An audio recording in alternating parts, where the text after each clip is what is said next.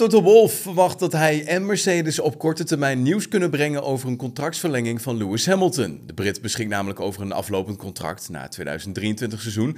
Maar volgens de Oostenrijker is het slechts een kwestie van tijd tot men bekend kan gaan maken dat ze langer in zee gaan met de Brit. In een exclusief interview bij Channel 4 vertelt Wolff over een gesprek dat hij kort geleden had met Lewis Hamilton. We bespreken een hoop samen. Laatste week hebben we even gezeten en zei hij, Hamilton, kijk, ik heb nog zeker vijf jaar in me zitten. Hoe zie jij dat? Nou, door de tijd heen zijn we naar elkaar toegegroeid. We zijn volledig transparant en Lewis zou de eerste zijn die zou zeggen dat hij niet meer door kan. Door bijvoorbeeld een daling in zijn reacties, het verliezen van zijn plezier of de opkomst van een nieuwe generatie. Ik heb er geen twijfel over dat we ook besluiten qua contractverlenging, wat sowieso gaat gebeuren, dat we altijd open en eerlijk zullen bespreken wat de toekomst kan brengen. Ja, contractverlenging zit er dus sowieso aan te komen en daarmee lijkt Hamilton ook na 2023 sowieso actief te zijn in de Formule 1.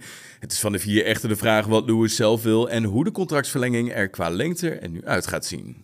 Ja, gaan we door met Mercedes en Ralf Schumacher. Want uh, Toto Wolff heeft zich namelijk afgelopen weekend flink fel uitgelaten tegenover de media. Nadat het nieuws over de overschrijding van het budgetplafond naar buiten is gekomen. En Ralf Schumacher noemt de Oostenrijker een slechte verliezer. En begrijpt niet hoe het kan dat er informatie gelekt wordt naar de Mercedes-teambaas. Wolf was meteen hard in zijn oordeel en liet zelfs weten dat er al maanden een onderzoek naar Red Bull loopt.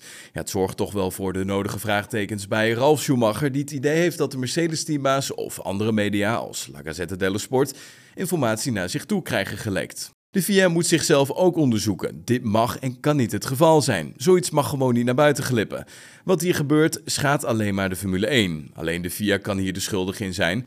Ook de VIA moet worden onderzocht en mogelijk gestraft. Zo zegt hij bij Sky Deutschland. Ja, wat de uitkomst van het hele onderzoek ook gaat zijn. Voor hem is het duidelijk dat Wolf alleen maar hiermee zich te kakken zet. Wat er woensdag ook uitkomt, voor mij is Toto Wolf met zijn kritiek een slechte verliezer. Die het feit dat hij het WK heeft verloren nog steeds niet heeft verwerkt. En dat vind ik jammer. Ik denk dat de uitleg van Binotto veel redelijker is. Al dus Ralf Schumacher.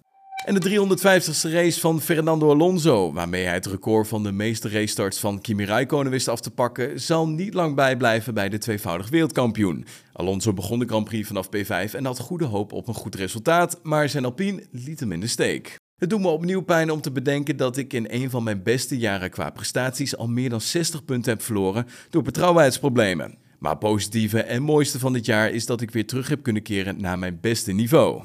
En ik weet zeker dat er nog meer mooie dingen aan zitten te komen. Zo laat hij weten op zijn Instagram. Ja, Sebastian Vettel dan, die kende daarentegen ook wel een turbulente Grand Prix van Singapore, maar is onderaan de streep toch best wel tevreden met het behaalde resultaat. De Martin coureur die startte als dertiende, maar kwam twee uur later als achtste binnen. Vettel hield zijn hoofd echter koel tijdens de chaotische race en wist zo flink wat terrein te winnen. In de laatste ronde moest hij zijn meerdere herkennen in Max Verstappen op de softband, maar desalniettemin sleepte hij een achtste plaats en de vier bijbehorende WK-punten uit het vuur. Ik wist dat ik bij de start agressief moest zijn. Tijdens de formatieronde bekeek ik de verschillende lijnen en dat pakte goed uit. Misschien hadden we één of twee ronden langer moeten wachten met de pitstop, maar dat was oké. Uiteindelijk zat ik een beetje vast en kon ik geen druk uitoefenen naar voren. De jongens achter mij die waren veel sneller en Max die schoot me als een pijl voorbij. Al met al een goed resultaat.